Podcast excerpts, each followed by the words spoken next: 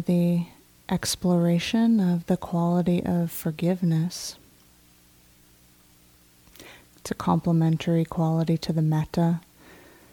All of these things the metta, the mindfulness, the forgiveness, the compassion, the joy, the equanimity they all interweave together at some point. And we know this. Uh, really, in some ways, the art of the Brahma Vihara meditation is trusting our own inner wisdom of what is the flavor now.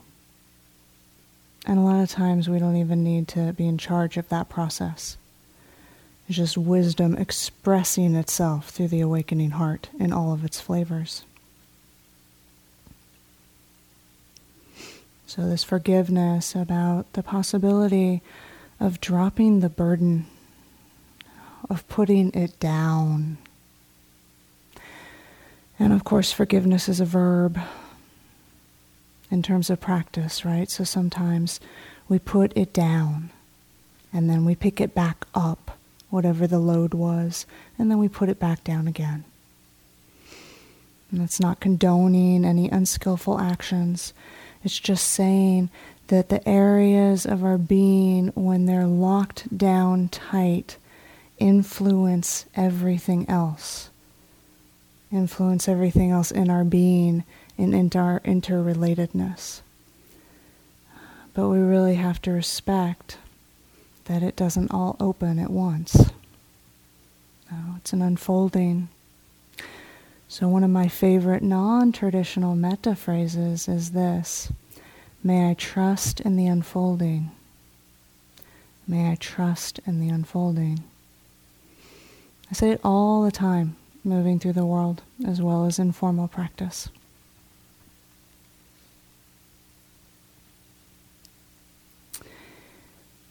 In our progression of filling the reservoir of this friendliness and well wishing, so that it starts to overflow and overflow and overflow. Mm. Just thinking about the reservoirs here in California, how much they need to do that right now.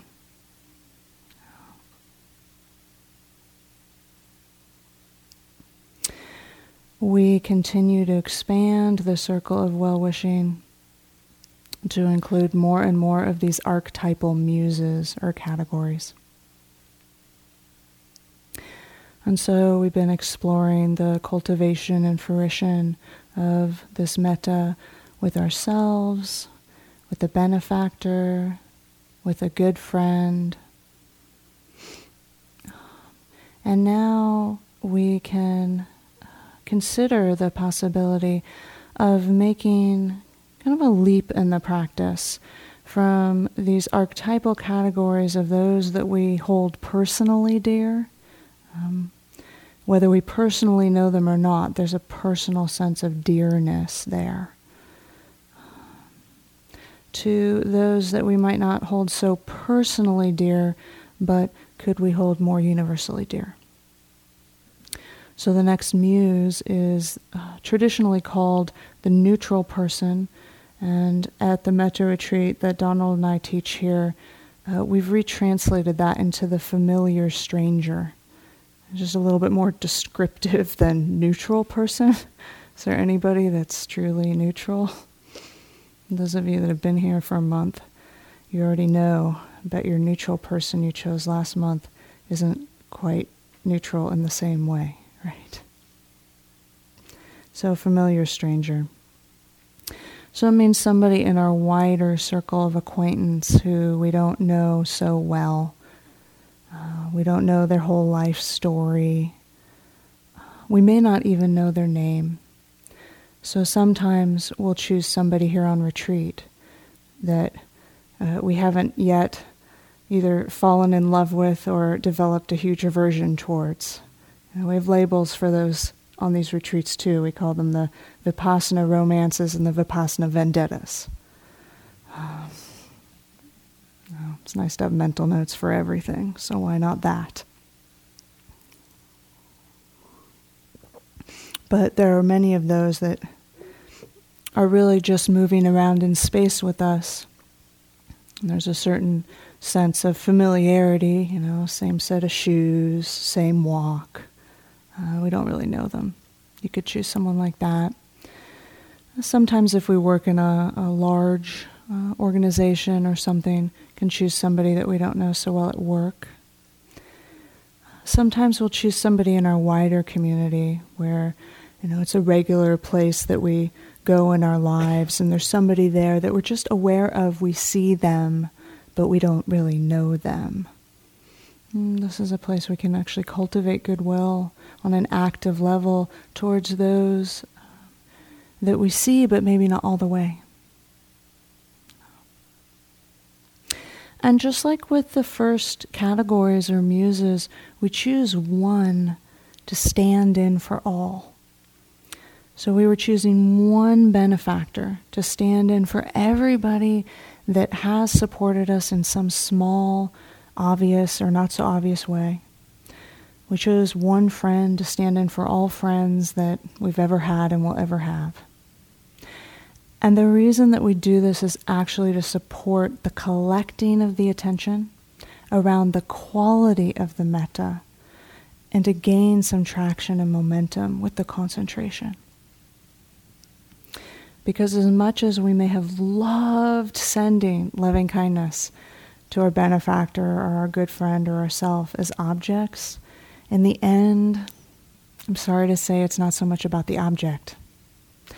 That's why I call them muses. They're actually like that which inspires something that's already here. This kindness, this friendliness, already here. And here's the muse that's the inspiration for that in the moment.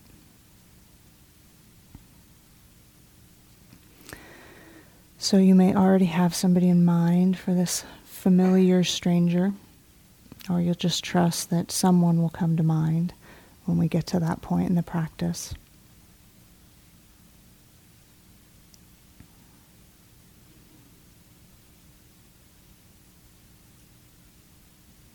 I also really want to extend the invitation that if the forgiveness practice is extremely timely for you right now, that you actually spend most of the time that we're practicing here just with that flavor in, uh, in the ways that are unfolding for you.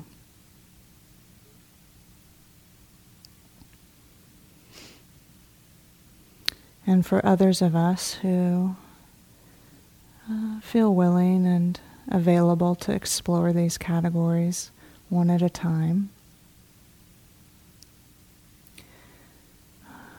we might begin with ourselves. And if even the idea of beginning with yourself raises the degree of difficulty too high, choose either a benefactor or a good friend to begin with. So again, we might put a hand on the heart.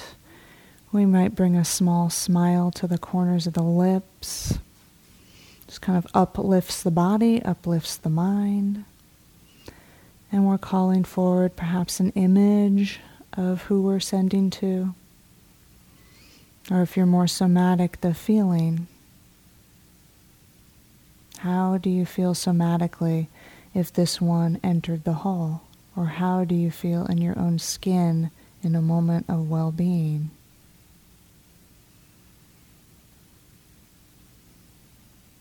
Just breathing in the image or the felt sense. And allowing your own wishes of metta to come to you, creating space for them to arise, is very different than becoming the metta manufacturing machine pumping out phrases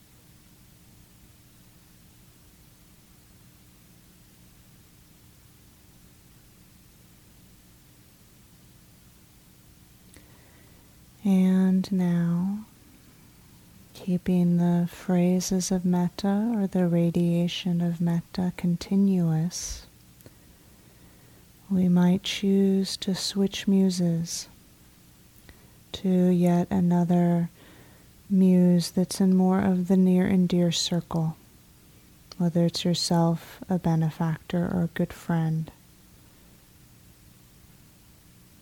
And again, taking that moment to orient and ground in the image or how you'd feel in your body if they were actually to walk in and sit down before you.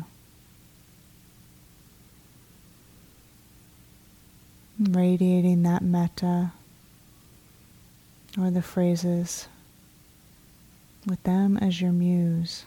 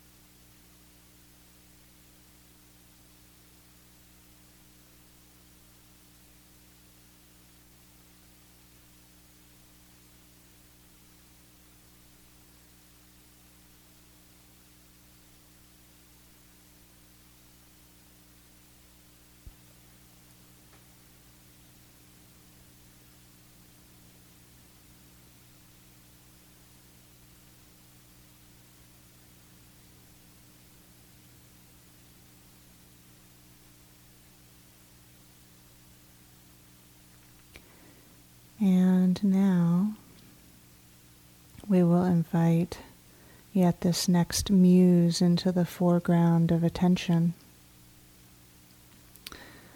This muse of the familiar stranger.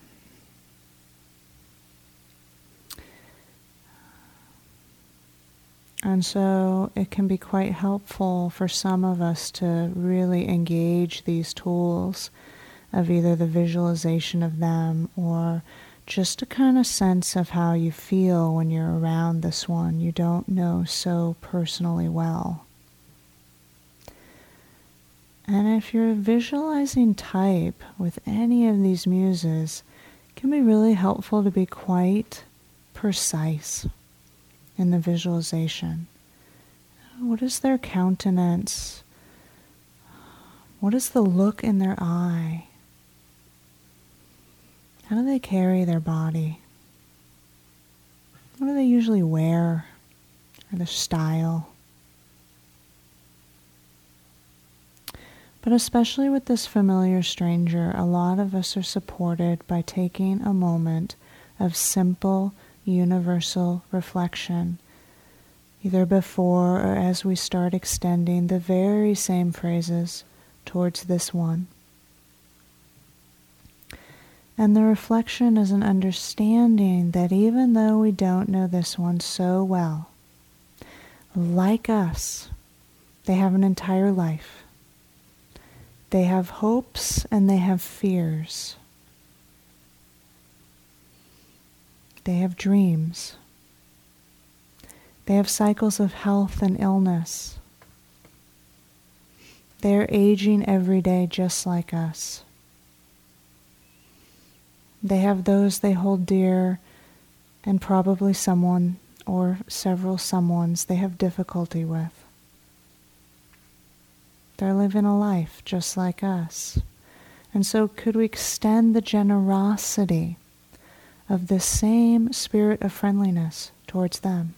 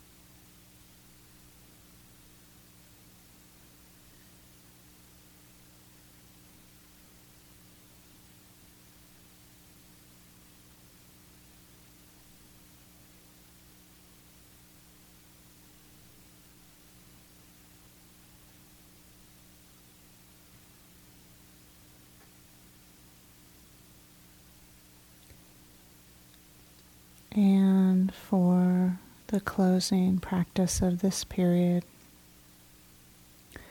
we'll re incline this metta back towards ourselves.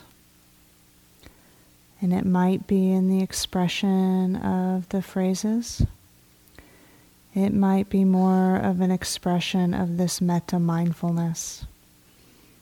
Returning to the breath as it moves in and out of this space of heart. And bring in an open, warm, friendly attention to whatever sensations or moods are present here now.